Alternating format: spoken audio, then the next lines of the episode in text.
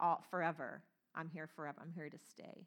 It's the most binding agreement you can possibly make. So God has made a covenant with his people, but they've broken it. And so on this day, when they come together to seal this covenant, think of it as renewing your wedding vows. Have you ever been to such a ceremony? Dave and I have performed one. It's wonderful when you see this couple that, you know, they've been married and, you know, they just realize they want to renew their, their marriage covenant. They want to take it more seriously. And so that's what's happening here. They are renewing their covenant with God in this chapter. And so this covenant involves three areas that we're going to look at today separation, Sabbath, and sacrifice. So let's look at that. Um, I'm going to start reading. Uh, I'm going to skip all the long list of names of the people who were gathered here. And I'm going to start reading in chapter in verse 28, Nehemiah 10 28. It says, The rest of the people, the priests, the Levites, the gatekeepers, the singers, the Nethinim, and this is that's just the commoners, so this means everybody from all walks of life, every class, every, you know, uh, kind of person among God's people were gathered together, and all those who had separated themselves from the people of the lands to the law of God. Their wives, their sons, and their daughters, everyone who had knowledge and understanding. So our first word is separation. It says they separated themselves from the people of the lands to the law of God. These, verse 29, joined with their brethren, their nobles, and entered into a curse and an oath to walk in God's law, which was given by Moses, the servant of God, and to observe and do all the commandments of the Lord our God. What does that mean when it says, first of all, that they entered into a curse and an oath in verse 29. Well, the oath part, that's the promise. They're making a promise. And when it says they entered into a curse, they're simply saying, look, here's the deal. If we don't keep our promise, God, then you can. Have you ever done that? We've done that, right? I promise you I will pay you back. And if I don't, then you can have my dog or whatever right? This that's what's going on here. God they're entering into a curse meaning we agree that the, the judgment of god will be upon us if we don't keep this covenant that we are making with god anew. That's what's that's what that means. But let's go back to this word separation. They separated themselves from the people of the land okay? What does that look like exactly? Verse 30 tells us this is the first part of this covenant separation. We would not give our daughters as wives to the people of the land, nor take their daughters for our sons. Could someone get me a drink of water? Pretty please. Thank you so much. Oh, it's got lipstick on it. Why don't you just get a new cup? Because you might not like that.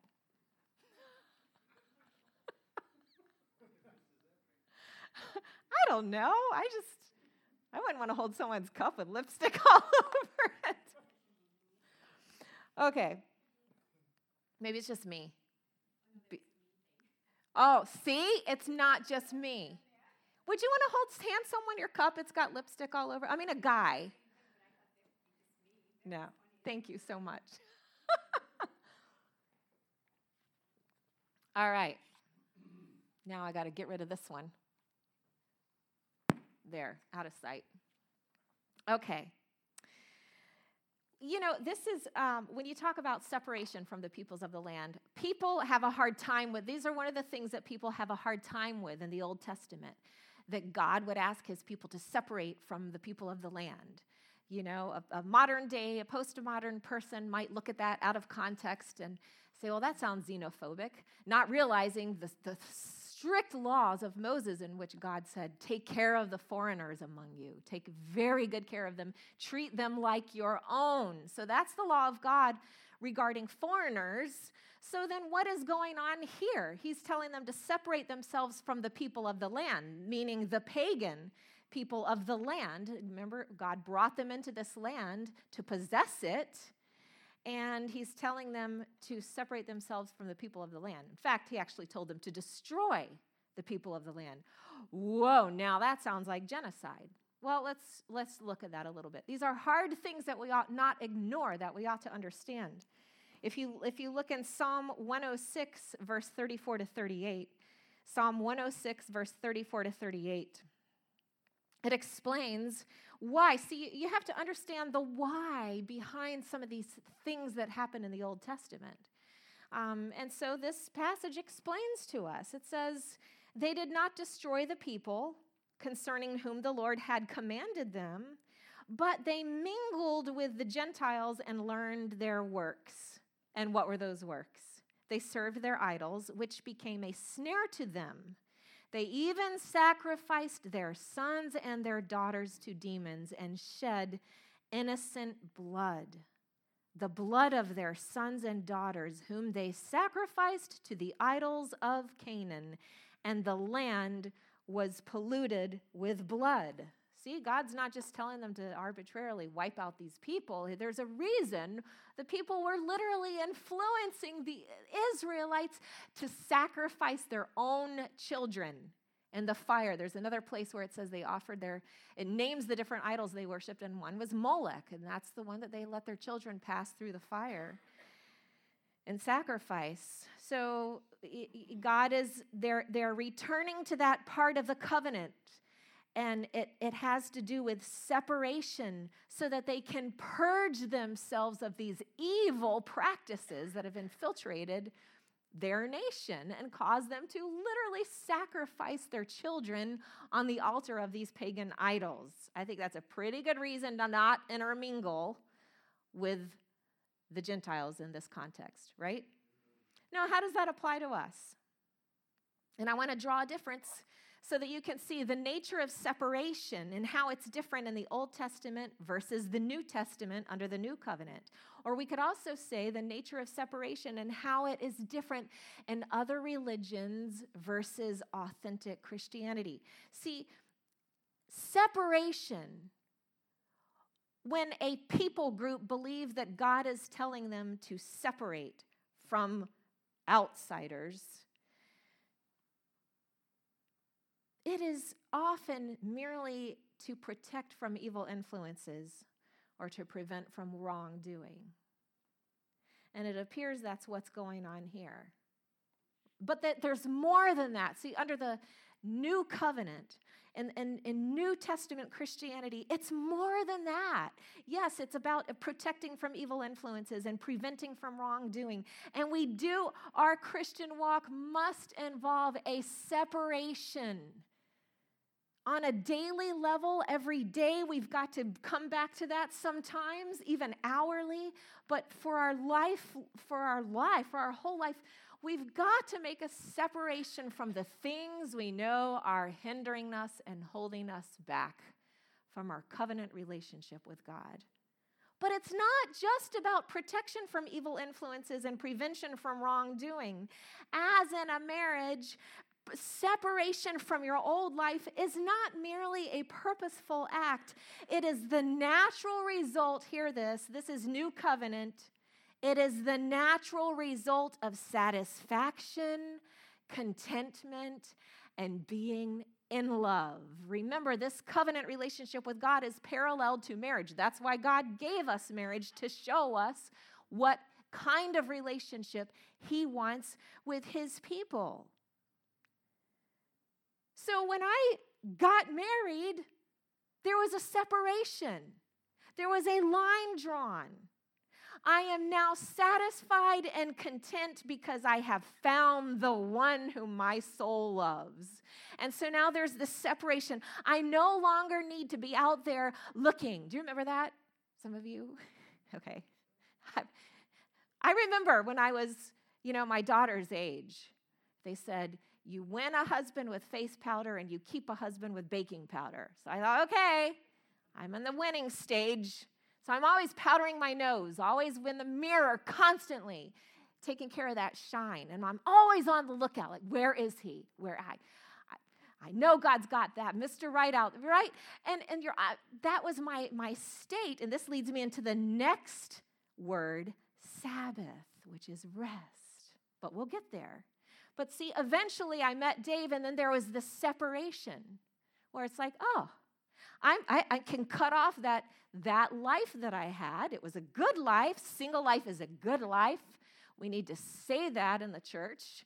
There are good things God has in that season of life. It's a very powerful, useful season of life. But now there was a separation where I entered into a new life. And now I had an exclusive relationship with Dave. Hear that word exclusive relationship with Dave. There was no one else for me. He was the only one who satisfied, is, who made me content, like, like, you know, be laughing at. Whatever. You realize this is live. But there's this exclusivity now where I, I, could say uh, Dave is the only one for me. I have, I have made a separation so that I'm not looking anymore, right? I'm not out there looking anymore. And it's got to be the same way with God, where we would say, Jesus Christ, I have separated, I've made a separation from those people and things that have kept me from a, rela- a right and proper relationship with you. And now you are my one and only. You are you I, I, exclusively belong to you and you exclusively say i am the way the truth and the life. See no one would ever say to me oh faith you're just so closed-minded. There's other good men out there. Why don't you just keep your options open? Nobody would ever say that. I think they're crazy. I'm happy i've got a decent man he's a good man right? And so when we use that word exclusive and we speak in terms of separation, it's not just a, a self preservation and protecting from evil and wrongdoing, which is true, but it's so much deeper in, than that under the new covenants. It's a separation unto God because love, satisfaction, contentment. He is my all in all. He's, he's, He's uh, as the deer pants for the water, so my soul pants after thee. That's the covenant relationship with God. And so that's why Jesus could have that separation where he would spend probably most of his time. I don't know how much he slept. I mean, he, he came as a human, still being fully God. He needed to sleep, but we see in the Gospels that he spent so much time retreating to the mountain to pray and be alone with God. That was that separation, separating himself to be with God. And yet, and yet in Luke 15, it's, we see the religious people and they're saying, now see, here's, here's the religious idea behind separation. They've got this very Old Testament idea.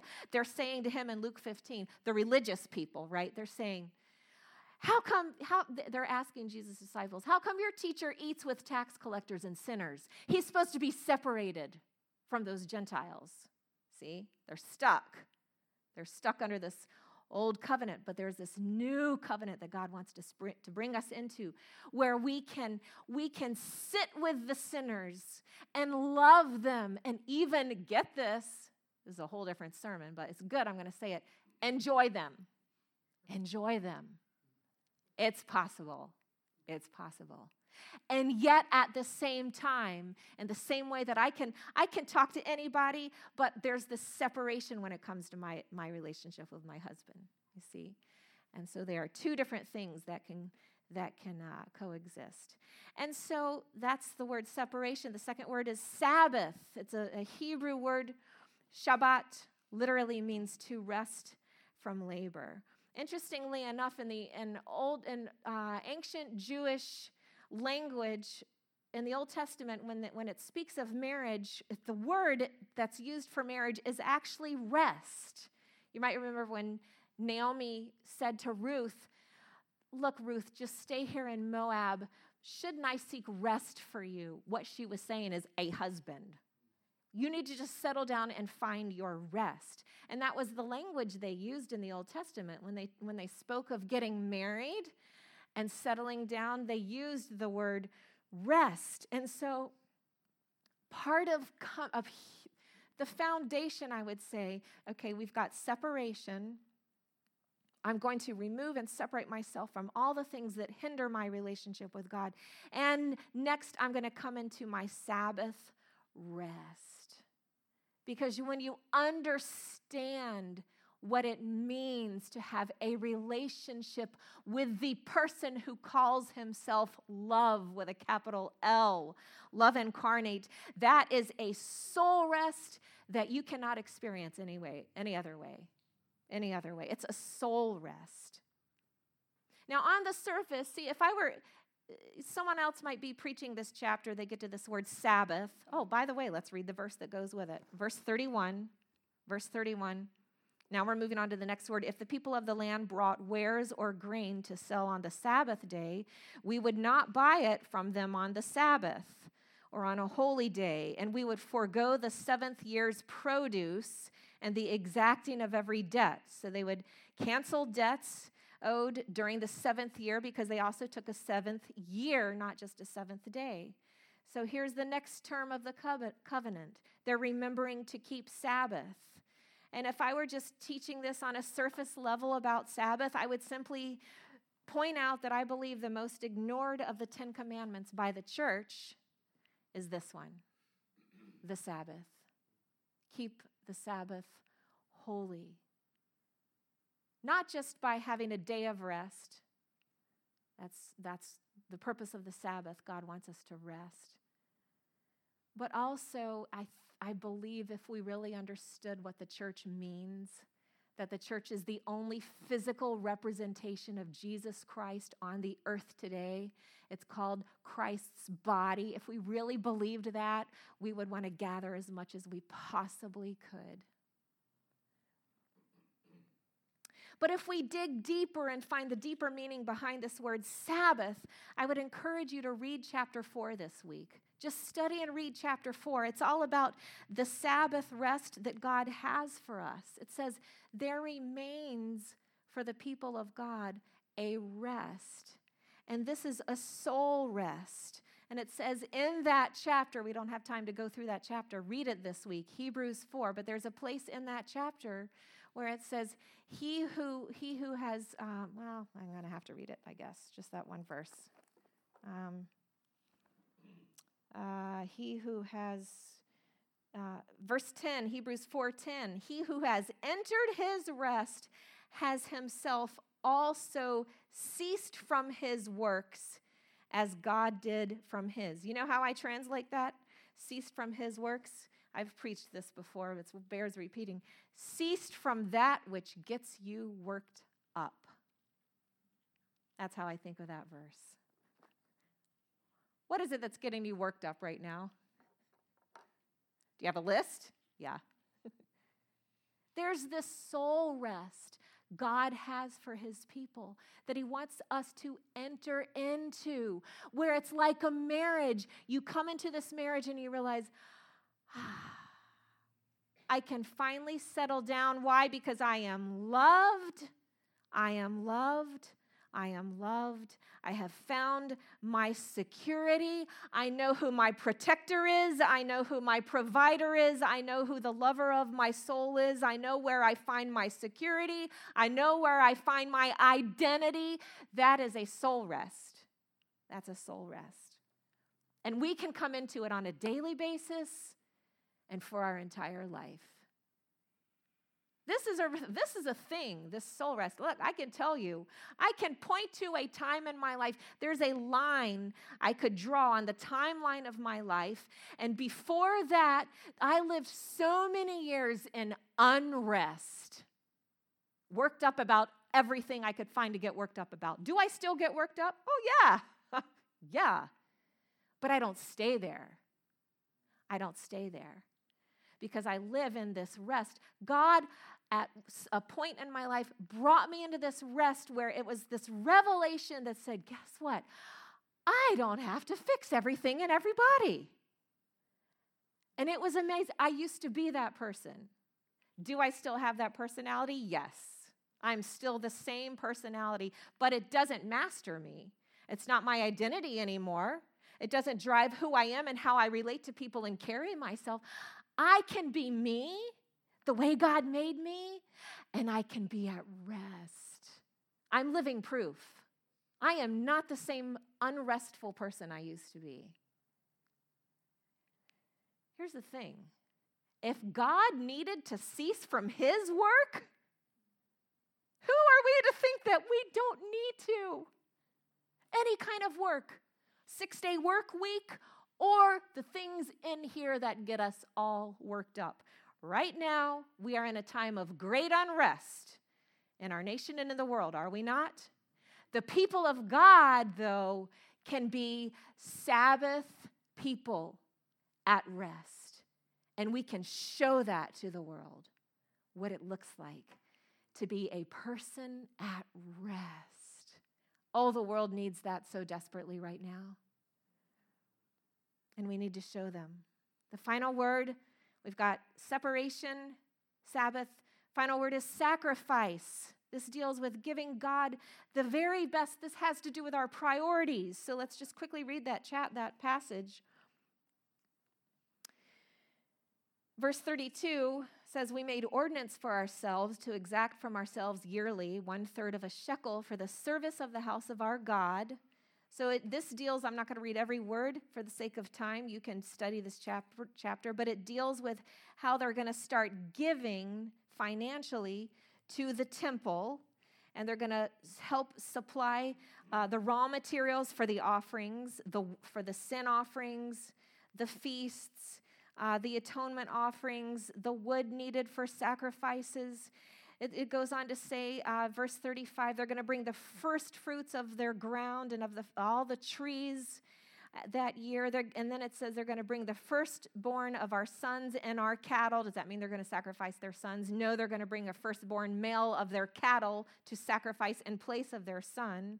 And the firstborn of our herds and our flocks to the house of God. We're going to bring the first fruits of our dough, our offerings, the fruit of all kinds of trees, verse 37, new wine and oil. And it goes on to list these things they're going to bring into the temple, and it concludes in verse 39 by saying, We will not neglect the house of our God. In other words, they're going to prioritize in terms of their time, resources, and money. Why? To strengthen the church. Why the church? Because that the church in turn strengthens the nation. Our nation right now is so divided. Of course, we know this, worse than it's ever been, maybe since, I don't know. I heard someone refer to the state of our nation by saying we are in a cold civil war. I believe that's a very apt description. If the church is divided, we're really in trouble. The church is, we've got to be united. We've got to be strong. We've got to be one in spirit, as Paul said. And so, when we willingly give of our time, resources, and money to strengthen the church, so that we can keep coming together in worship and, and so that we can work toward unity of the Spirit, then we are a strong, strong, um, unifying agent in this very divided world. But here's the thing. Again, just like the Sabbath, I could preach this on a very surface level and make it an offering, a, a sermon, a section here about tithes and offerings and, and giving. And we know this. You don't even have to be a Christian to know that we should give of ourselves. That we sh- you don't even have to be a religious person to understand that it's a good thing to live sacrificially. It's actually mentally and psychologically healthy. We already understand that. But under the new covenant, I heard someone say this recently, and I wish I remember who so I could give them credit, but I, a lot of people have said it. Under the new covenant, good works, sacrificial living, is the fruit of salvation, not the root. And we need to make that distinction. Other religions and under the old covenant, you know, they would, they good works were um, their offering that they brought to God out of obedience because an offering was commanded to make atonement for their sins. And religious and non religious people still have that mindset. Their salvation, their way of okayness, of being okay and right standing with God, is the root. It's this belief that if I just give and give enough and make enough sacrifices, then maybe God will be pleased with me, or I will at least, if there's no belief in God, be okay with myself. But under the new covenant, sacrificial living and giving is not the root, it's the fruit. It's the fruit. It is the natural outflow of a love relationship with God, so that now you are willingly giving of your time, resources, and money, not because you have to, but because you get to. It's like, wow, God loves me so much.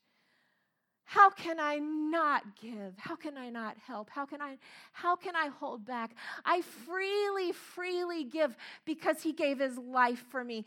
And that abundant life and love is flowing through me and now I have just this natural outflow of sacrificial living. It's the fruit and not the root. Look, do you have to does a couple a married couple have to work really hard to conceive a child? Here I go. Don't laugh, but think about it. There's really no work involved. It's the fruit of love and pleasure. It's the fruit of a love relationship. Good works under the new covenant work the same way. Good works are your natural fruit of a love relationship with God. It's the fruit and not the root. So we've got separation, Sabbath, and sacrifice. And as I come to a close, I want to go back to that part in verse 29 where it says, They joined with their brethren, their nobles, and entered into a curse and an oath to walk in God's law. Remember that curse they entered into? We will keep all the terms of this covenant, God, and if we don't, bring your judgment upon us. Ooh, they had no idea what they were saying. because for the next however many hundred years up into the present, we humans have entered into that very curse because we know we can't do this on our own. We can't separate ourselves in our own strength from those things that are killing us from the inside. We continually go back to them. We can't do Sabbath on our own. We want to be at rest and we try so hard. What an, what an irony trying so hard to rest. and we can't.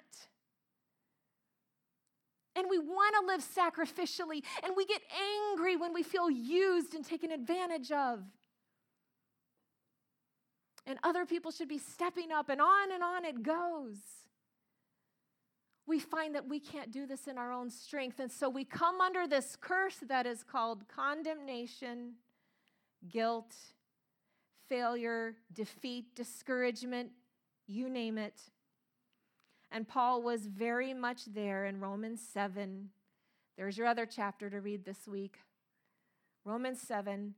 He's experiencing this curse that he lives. And he comes to this place and he says, Oh, wretched man that I am, who shall deliver me from this body of death, this curse? He says, The things that I want to do, I can't do. And the things that I don't want to do, I find myself keep returning. I find that I keep returning to them. Who will deliver me? O wretched man that I am. They entered into a curse and an oath. We promise we will obey you, but it turns out we can't not in our own human strength. The good news is that Jesus became that curse for us. It says in Galatians 3:13, Christ has redeemed us from the curse of the law, having become a curse for us. For it is written, cursed is everyone who hangs on a tree. That's a reference from Deuteronomy 21, I believe. That was under the law of Moses. If a criminal was hanged on a tree, he was considered a curse. It says in 2 Corinthians 5:21, "For he made him, that is God made Jesus, who knew no sin, to be sin for us, that we might become the righteousness of God in him." When we fail to separate ourselves from sin and sinful influences, that's sin. When we fail to come into the Sabbath rest God has for us, that's sin. When we fail at sacrificial, sacrificial living and we live only for ourselves, that's sin. But the Word of God says Jesus became sin for us so that we might become the righteousness of God in Him. And here's the other thing He's the covenant, covenant keeper. He's the covenant keeper. It's a sure and steadfast covenant that he will never break with his people. The word of God says if we are faithless, he remains faithful. He cannot deny himself. Hallelujah.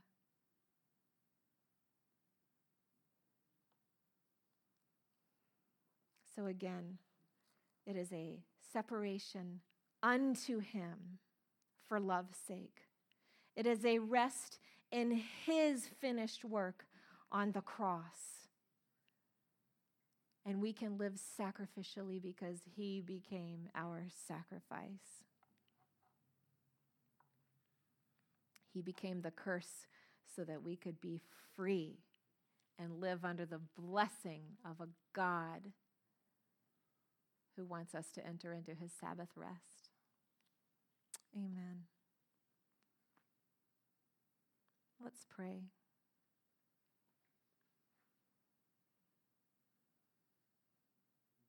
Just want to take a minute to examine our hearts.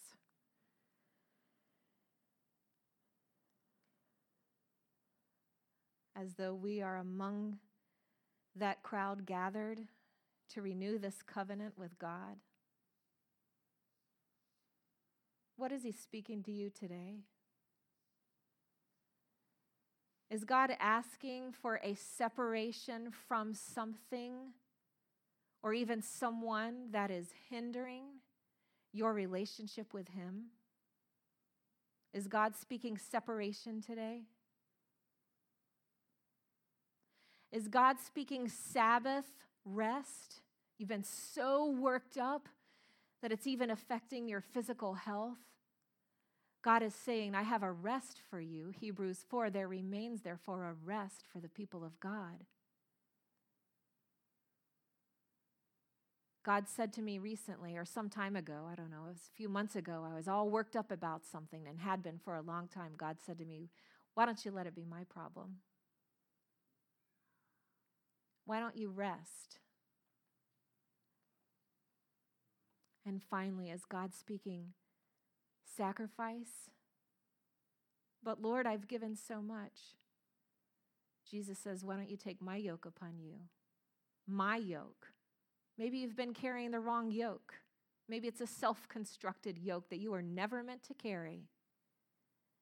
Jesus says, If you come to me, all you who labor and are heavy laden, I will give you rest. Take my yoke upon you, my yoke, and learn from me. Watch me, because I'm, I'm meek and lowly and gentle in heart. And if you take my yoke upon you, then you'll find rest for your souls. And it won't feel like such a sacrifice, it'll be a joy. A joy. Because my yoke is easy and my burden is light. Words from Jesus. So, Lord, we thank you. We say yes to the terms of this covenant to you today, Lord. We want to be separated unto you. Only you. We want you to be first in our lives, our one and only God. We want to come into the rest you have for us so that then, as we are resting in the finished work of the cross, we can then naturally begin to bear fruit that looks like sacrifice, but it'll be a joy and an honor and a privilege to serve you with all of our lives. Yes, Lord, let it be so. In Jesus' name I pray. Amen. Amen. You may be dismissed.